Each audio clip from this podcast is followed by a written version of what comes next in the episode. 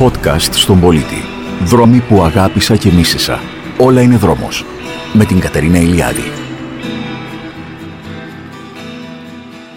Φωνή είναι ένας κάμπος, είναι ένα ε, λογοτεχνικό βιβλίο το οποίο εκδόθηκε το 2021 τον Οκτώβριο στην Αθήνα από τις εκδόσεις πόλης. Είμαι η συγγραφέας αυτού του βιβλίου και ο τίτλος είναι παρμένος από τη λέξη κάμπος με την έννοια που του δόθηκε κάποια στιγμή στην Αμόχωστον όπου είχαν δημιουργηθεί στρατόπεδα κράτησης Εβραίων προσφύγων η Νάσια Διονυσίου γεννήθηκε το 1979 στη Λευκοσία, σπούδασε νομική και διεθνές δίκαιο ανθρωπίνων δικαιωμάτων και εργάζεται στο Γραφείο Επιτρόπου Διοικήσεως και Προστασίας Ανθρωπίνων Δικαιωμάτων. Το πρώτο της βιβλίο με τίτλο Περιττή Ομορφιά, το Ροδακιό 2017, απέσπασε το κρατικό βραβείο διηγήματος Νουβέλλα για τις εκδόσεις του έτους 2017 στην Κύπρο. Περιλήφθηκε επίσης στη μικρή λίστα των βραβείων Ο Αναγνώστης Ελλάδα 2018 στην κατηγορία Πρωτοεμφανιζόμενος στην Πεζογραφία. Το βιβλίο έχει μεταφραστεί στα σερβικά και έχει παρουσιαστεί στο Ευρωπαϊκό Φεστιβάλ Πρώτου Πεζογραφήματος Βουδαπέστης το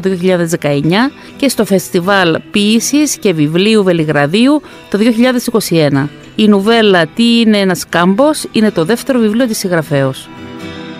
Σας χαιρετώ. Είναι το podcast Όλα είναι δρόμος και με την Άσια Διονυσίου θα σας περπατήσουμε στους δρόμους της προσφυγιάς και της ανθρωπιάς και στους ενδιάμεσους διαδρόμους μεταξύ ζωής και θανάτου. Καλώς ορίσατε στην παρέα μας Νάσια Διονυσίου. Ευχαριστώ πάρα πολύ για την πρόσκληση. Τι είναι κάμπος; Τι είναι κάμπος; Τι είναι ένας κάμπος; Μιλάμε για μια περίοδο όπου η Κύπρος ήταν αγγλική απικία, οπότε η λέξη που χρησιμοποιείται για τούτα τα στρατόπεδα ήταν camps ή campus και οι Κύπροι τα επαρέφρασαν σε κάμπι ή κάμπι. Και ο πιο γνωστός κάμπος ήταν ο κάμπος του Καράολου και ίσως να είναι γνωστός και στους, σε πολλούς από τους ακροατές σας. Είχε και, άλλο, και άλλους κάμπους. Ο πρώτος που δημιουργήθηκε ήταν στον Καράολο. Ε, στη συνέχεια δημιουργηθήκαν στη Ξυλοτύμπου και στη Δεκέγια. Ο Καράολος ήταν διαμορφωμένος με, στρα... με αντίσκηνα. Γι' αυτό και θεωρείται ο καλοκαιρινός, το καλοκαιρινό στρατόπεδο. Ενώ στην πορεία τα άλλα τα οποία δημιουργηθήκαν ήταν με κάποιες πιο στέρε κατασκευές και σιγά σιγά άρχισαν να αξιοποιούνται εκείνα περισσότερον. Όμως νομίζω ότι ο πιο γνωστός κάμπος ήταν, το πιο γνωστό στρατόπεδο ήταν, ήταν του Καράολου, ένα μέρος το οποίο είναι πάνω στο δρόμο από την Αμόχωστον προ την Καρπασία, πάρα πολύ κοντά στη, στη Σαλαμίνα. Και αυτά τα στρατόπεδα λοιπόν δημιουργήθηκαν από τους Άγγλους για να συγκρατήσουν ουσιαστικά τις ροές των Εβραίων προσφύγων που μετά το τέλος του Δευτέρου Παγκοσμίου Πολέμου έψαχναν ασφάλεια και ήθελαν να ε, εγκατασταθούν στην Παλαιστίνη.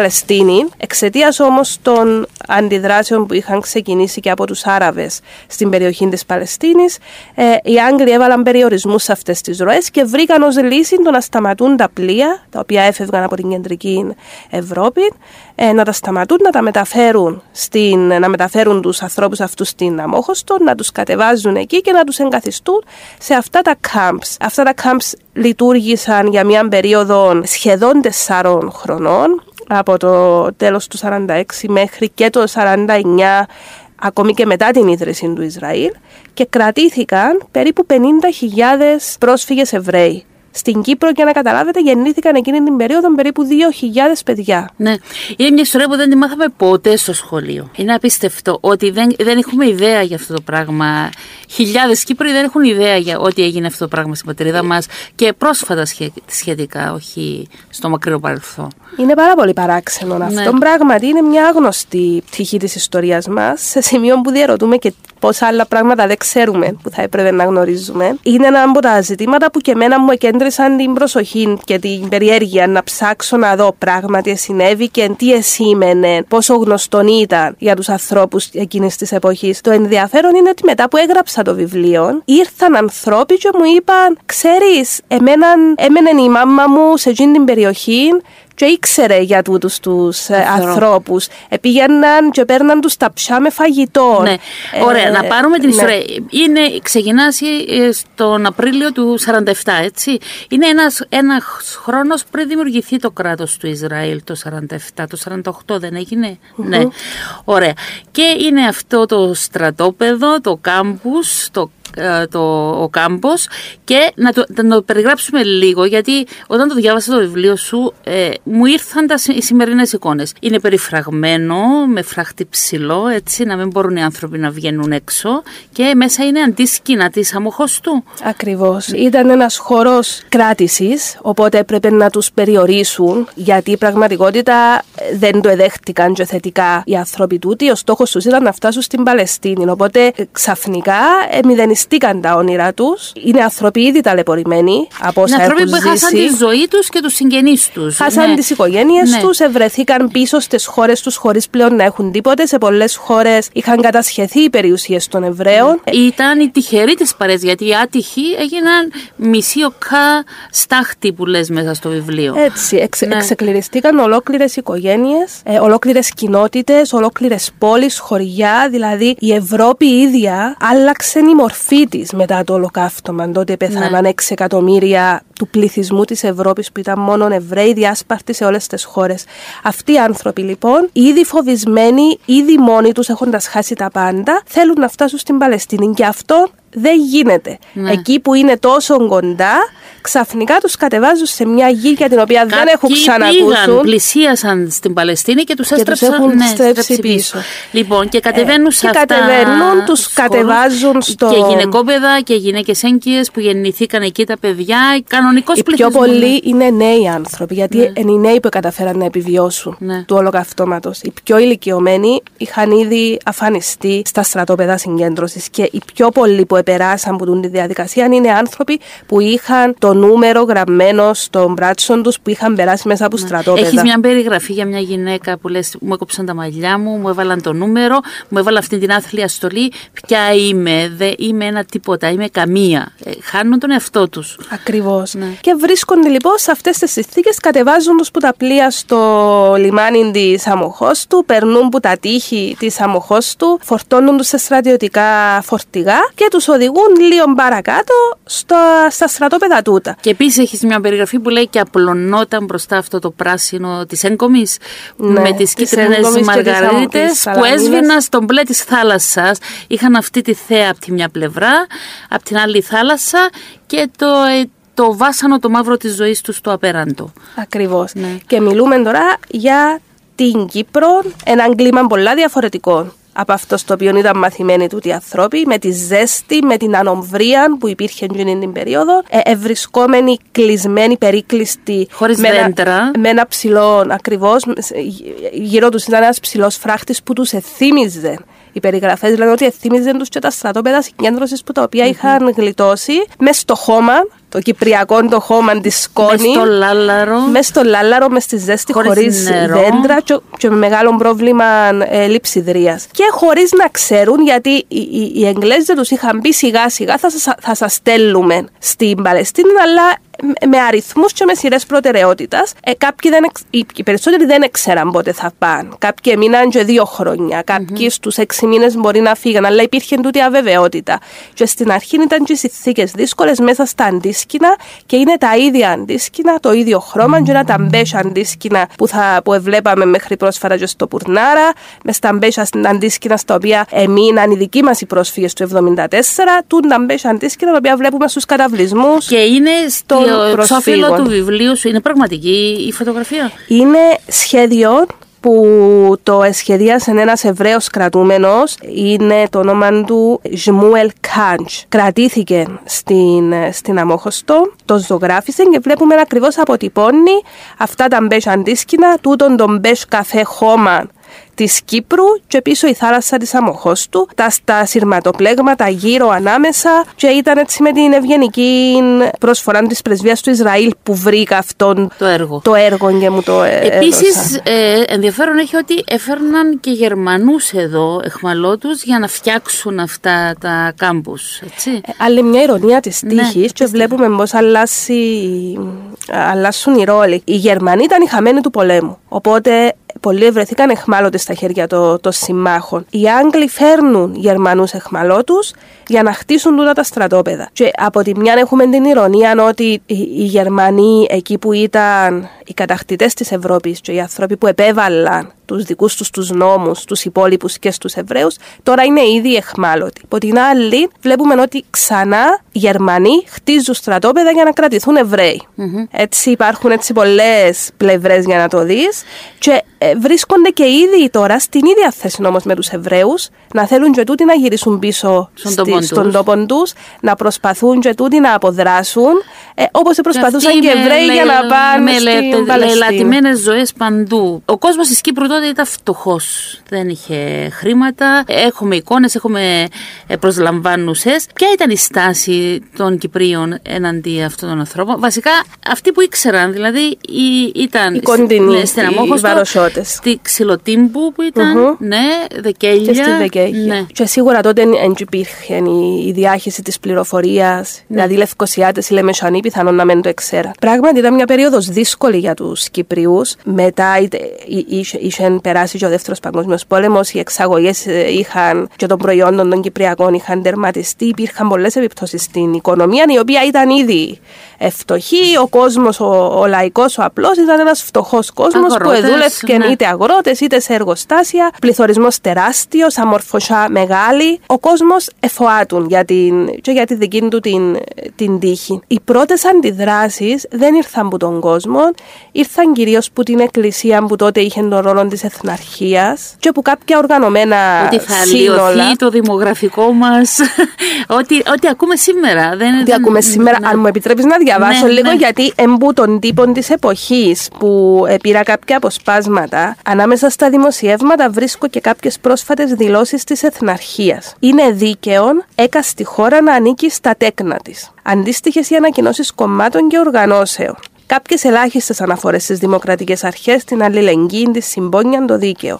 Στην πραγματικότητα, οι περισσότεροι απαιτούν τη μεταφορά των Εβραίων στην Παλαιστίνη ή αλλού, οπουδήποτε αλλού. Αυτό μας έλειπε τώρα, γράφου. Ξυπνάτε όσοι κοιμάστε. Ο κίνδυνος είναι πραγματικός. Η Κύπρος κατακλείζεται. Επικαλούνται βεβαίως και την επισητιστική κρίση, το βιωτικό τιμάριθμο, την υπονόμευση του εθνικού ζητήματος, το ενδεχόμενο αλλίωση τη εθνο... εθνολογικής ημών σύστασης, τον εγγλέζικων υπεριαλισμό. Ναι. Αυτά που ακούμε σήμερα με, με λίγο Αυτούσια, αλλά, πανομοιότυπα. Ναι, ναι, ναι. Είναι απίστευτο πώς επαναλαμβάνεται η ιστορία. Όμως ο κόσμος, ο απλός. Ναι, αυτό θέλω. Υπήρξαν τούτες οι στιγμές της καλοσύνης. Τούτες της έτσι ανώθευτη έννοιας της φιλοξενίας. Ακριβώς. που έχει μέσα λίγα αμύγδαλα, λίγες ελιές, λίγο λάδι. Επέρναν και αφήναν λίγο... του έξω από το στρατόπεδο. Mm. Έτσι. Έναν μποξιά που είχε Μικρό, τα βασικά ό, ή, τα πορτοκάλια της ναι. περιοχής ή έναν ταψί με φαΐ. Και ξέρουμε ότι υπήρχαν τούτα και γι' αυτόν οι Ισραηλίτες πλέον, που είναι οι πολίτες πλέον του Ισραήλ, αυτοί οι άνθρωποι θυμούνται με πάρα πολλά μεγάλη ευγνωμοσύνη τούτη την περίοδο. Και κάποιους σε βοήθησαν, όπως μου είπες πριν ξεκινήσουμε. Ε, βοήθησαν Δεν το ξέχασαν. Ε, ιδίως τους ανθρώπους που συμμετείχαν και στις αποδράσεις που ήταν έτσι.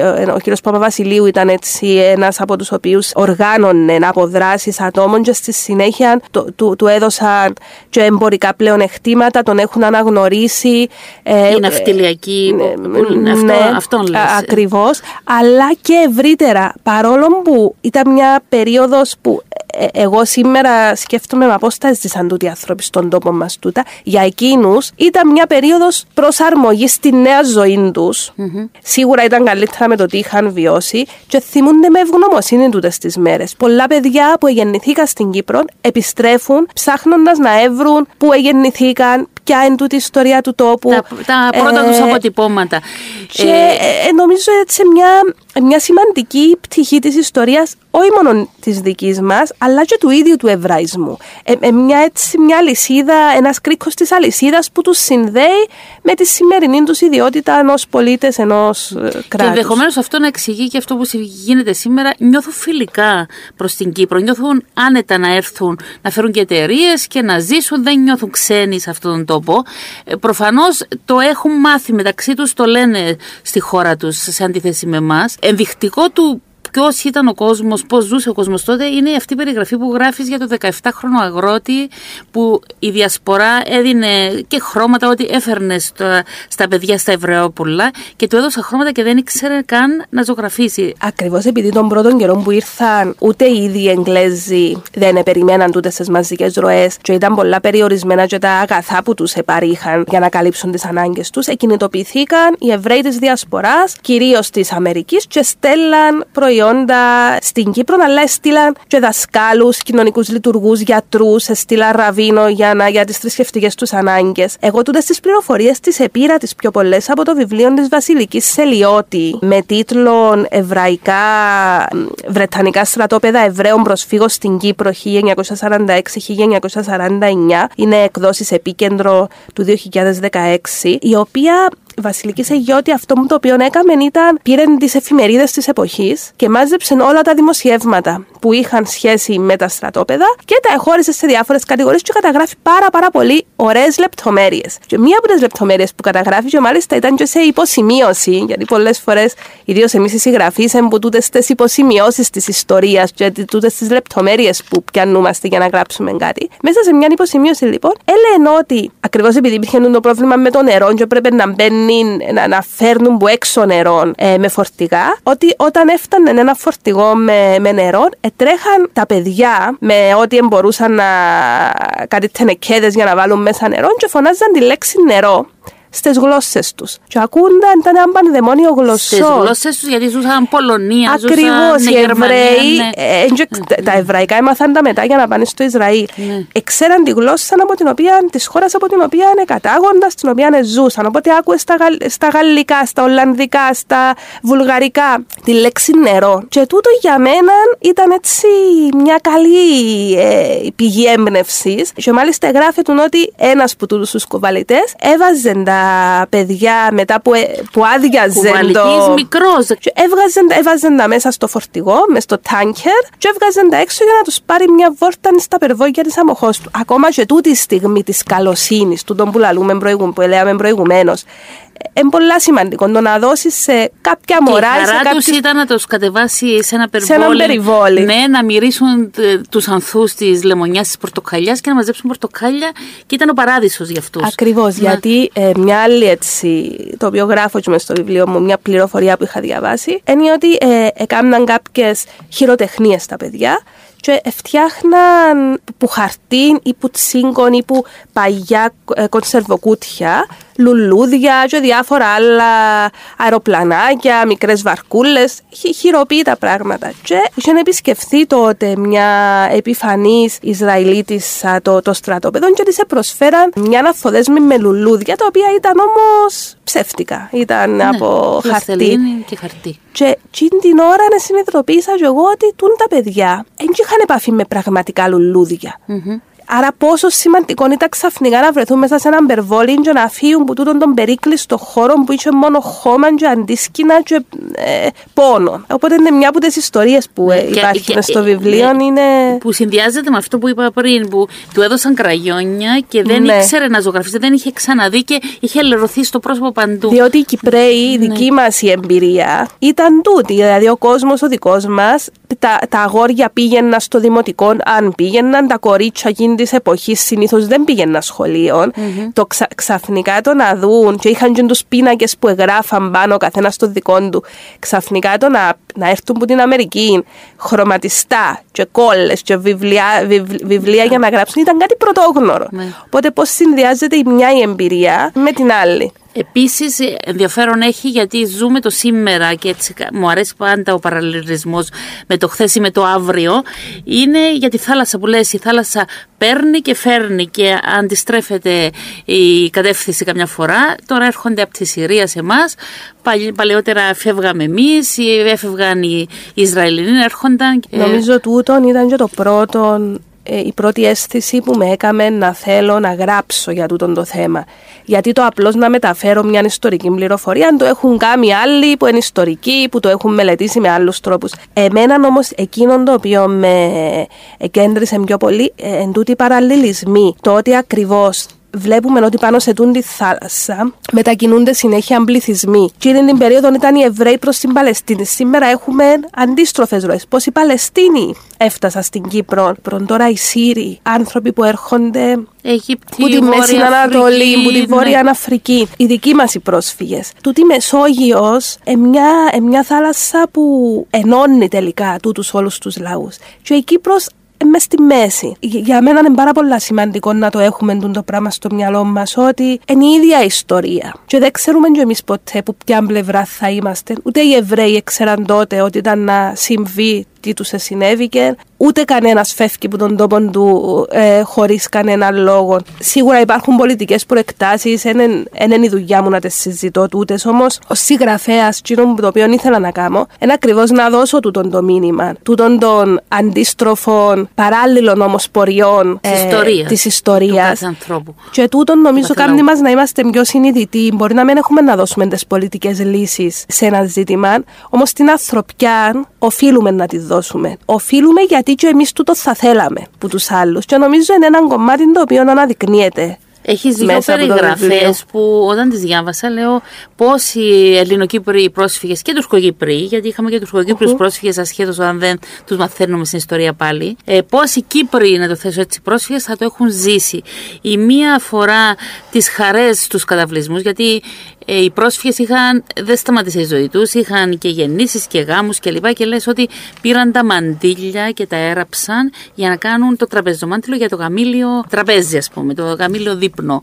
Ε, το ένα και το άλλο είναι εκεί για το τελετουργικό του θανάτου. Έφεραν λίγο χώμα από την πατρίδα τους και το έσμιξαν με τη γη τη δική μας για να γίνει αφιλόξενη γη, φιλόξενη για τον άνθρωπο που θα έθαβαν. Και διαβάζοντας ακόμα και τις περιγραφές, τις μαρτυρίες των Εβραίων όταν τους επέρναν από τα σπίτια τους για να τους πάρουν πρώτα σε έναν αστυνομικό σταθμό και μετά σε έναν γκέτο και μετά με τα τρένα να τους μεταφέρουν στα στρατόπεδα είχαν την έννοια να κλειδώσουν το σπίτι και να πιάσουν το κλειδί και να του δώσουν του γείτονα που δεν ήταν Εβραίος για να τους το φυλάξει. Είχαν την έννοια να πιάσουν κάποια πολλά βασικά αντικείμενα συναισθηματικής αξίας για εκείνους. Τι ίδιες ε, αφηγήσεις που ακούμε και εμείς για τους δικούς μας τους πρόσφυγες.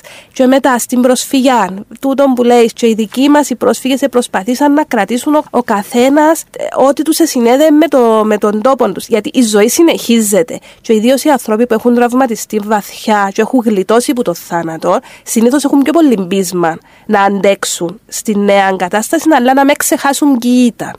Οπότε μεταφέρουν μαζί τους. Βλέπουμε ακόμα και τους μετανάστες τους Κυπραίου που ζουν στην, Α- ε, στην Αγγλία, στη, στον Καναδά, πόσο πιο πολλά απολαμβάνουν να κάνουν τις φλαούνε τους το, το Πάσχα, γιατί είναι κάτι που τους συνδέει με να τον μιλούν τόπο τη τους. γλώσσα εκείνη. δεν- Ακριβώς. ναι, Τα Κάνουν- έθιμα εκείνα. Γιατί...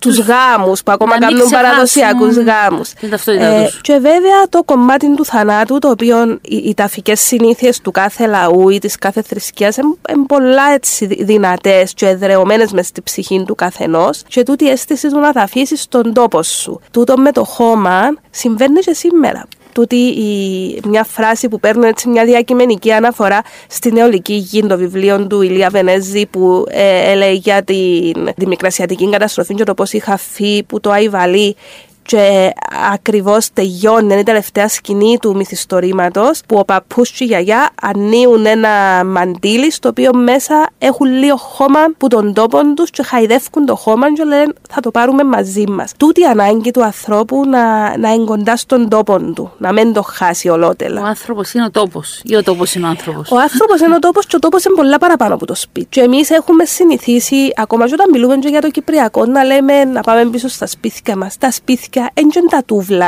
δεν είναι τα κεραμίδια. Είναι οι Τα μυρωθκές. σπίτια μας είναι οι μυρωθικέ, Ναι. είναι ο τόπος που αναγιωθήκαμε, ο τρόπος που, Νυφαία. που εμάθαμε ακριβώς, που ε, ε, ε, κοινωνικοποιηθήκαμε. Είναι η γλώσσα που μιλούμε, είναι οι σχέσεις που αναπτύξαμε, είναι η- είναι το τι εβλέπαμε, το τι μυρωδιέ είχαμε. Είναι πολλά διαφορετική ε, η, η νοοτροπία του παφίτη, του, του βαροσιώτη, που κάποιον που ζει στο τρόδος, ας Το πούμε, λες μέσα, μέσα. σε ένα. τα- άλλος- άλλο η ψυχή του άνθρωπου. Ανθρώπου των βουνών και άλλων της θάλασσας. Στην περίπτωση της δικής μας των Κύπριων ήταν πολλά βίαιος τούτος ο εκτοπισμός, το να αφήσεις που τον τόπο σου να βρεθεί ένας άνθρωπος που ζούσε στην Αμόχωστο, που ήταν με την άβρα της θάλασσας, με την ανοιχτοσύνη, με τούτα τα πορτοκάλια και τους λεμονανθούς γύρω του να μυρίζουν. Ξαφνικά να το φέρεις σε ένα συνοικισμό στη Λευκοσία, στον Αστρομερίτη. Μιλούμε για, για ζητήματα τα οποία ούτε εμείς δεν τα αναπτύξαμε ποτέ, τούτα τα τραύματα τα οποία βιώσαμε. Και νιώθω ότι μέσα από το βιβλίο ήθελα να κάνω λίγο τούτε τι συνδέσεις. Mm-hmm. Δεν ξέρω πόσο επέτυχε ή όχι, αλλά υπήρχε έτσι Λες κάπου, το, δεν θυμάμαι αν είναι στον πρόλογο ή στον επίλογο, τέλος πάντων κάπου το βρήκα ότι για το αντίδοτο του κακού τελικά είναι η λύθη ή η μνήμη. Το να ξεχνάς ή να θυμάσαι. Ποιο είναι το αντίδοτο του κακού. Το λέω ειδικά σε σχέση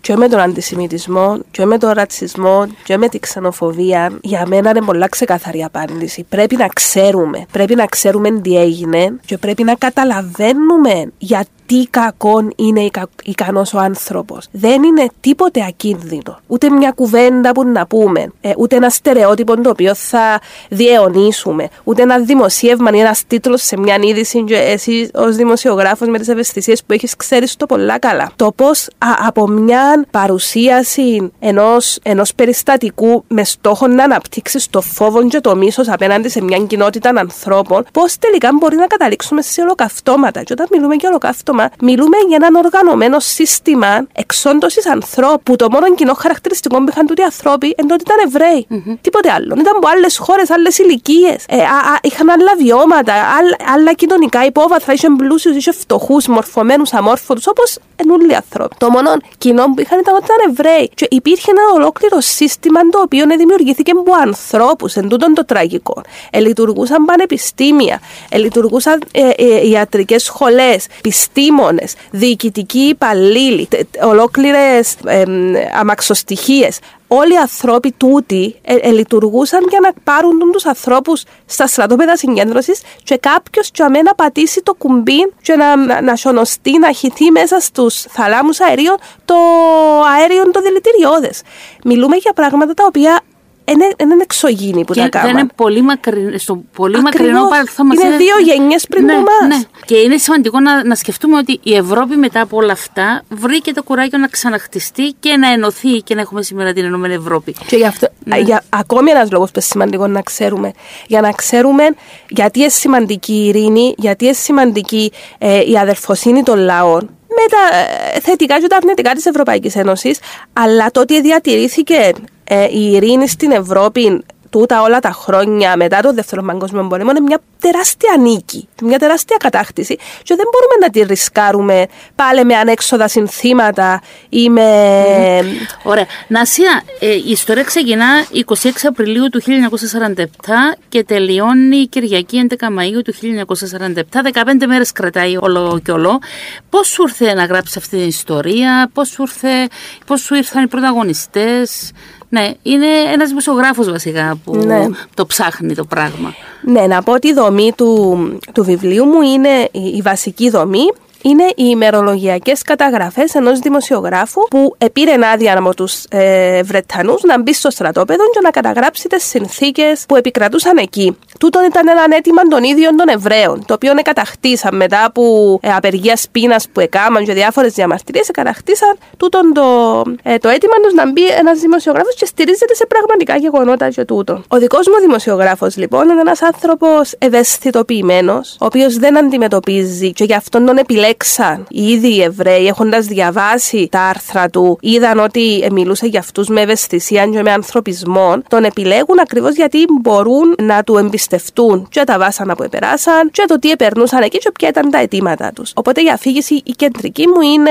περίπου μια εβδομάδα η οποία κρατούν τούτες οι καταγραφές και μετά κάποιες περαιτέρω σημειώσεις του δημοσιογράφου. Τούτη η αφήγηση διακόπτεται από τρεις αυτόνομες ιστορίες, τρία αυτόνομα διηγήματα. Το πρώτο, στο πρώτο τον πρωταγωνιστή μια Κύπρια, μια βαροσιώτησα, η οποία ζει στο περβόλιν της και βρίσκει στο περβόλιν της έναν Γερμανό εχμάλωτο, ο οποίος έχει καταφέρει να δραπετεύσει και αντιμετωπίζει το δίλημα πώς πρέπει να συμπεριφερθώ σε αυτόν τον άνθρωπο. Μην μη δώσεις την απάντηση. Δεν θα το, δώσω. Για να το διαβάσω. Θα το διαβάσω. Και... Η δεύτερη ιστορία είναι η ιστορία μιας ε, Θεσσαλονικιάς Εβραίας. Είχε και Έλληνε Εβραίου στα στρατόπεδα, η οποία πε, περιγράφει, την περιγράφω εγώ, να κάθεται στη θάλασσα της αμοχώ του, γιατί κάποια στιγμή να αφήναν τους να πιένουν έτσι λίγο προς τη θάλασσα να, με λίγο μεγαλύτερη ελευθερία. Και εκεί θυμάται την ιστορία της δικής της, αλλά και την ιστορία της Θεσσαλονίκης, η οποία η Θεσσαλονίκη, κάνω μια παρέθεση να πω, ήταν μεγάλη αιστεία του Εβραϊσμού στην Ευρώπη. Είχε φιλοξενήσει Εβραίους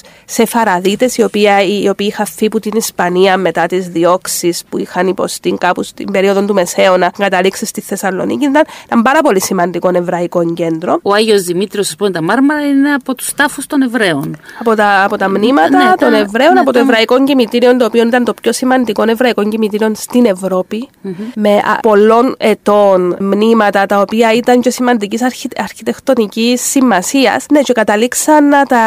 Ναι, τα Μάρμαρα του Αγίου Δημητρίου. Να τα χαλάσουν για και να όχι γίνουν... μόνο, mm-hmm. και σε επάβολε και. Ε, μέσα λοιπόν που τούτη την ιστορία της Σεφαραδίτης μου της Θεσσαλονικιάς Εβραία βγαίνει, ξετυλίγεται η ιστορία της Θεσσαλονίκης, αλλά και του δράματος που έζησαν, της δίωξης που έζησαν οι Εβραίοι. Και η τρίτη μου ιστορία είναι η ιστορία του οδηγού του, του βιτιοφόρου που α, είπαμε πιο πέρα, που έβγαζε τα παιδιά έξω ε, για να τα πάρει στο περβόλι. Ωραία. Νάσια, ολοκληρώνοντας, τελικά τι είναι κάμπος; Τι είναι ένας κάμπος, εν κάτι το οποίο θα ήθελα να απαντήσει ο κάθε αναγνώστης, άλλωστε η λογοτεχνία δεν είναι τόσο για να απαντά στα ερωτήματα, αλλά για να τα θέτει. Και είναι πολύ σημαντικό να θέτεις τα σωστά ερωτήματα για να παίρνεις και απαντήσεις οι οποίες έχουν νόημα ε, και ουσία. Ευχαριστώ πολύ. Εγώ ευχαριστώ για την ευκαιρία να τα πούμε.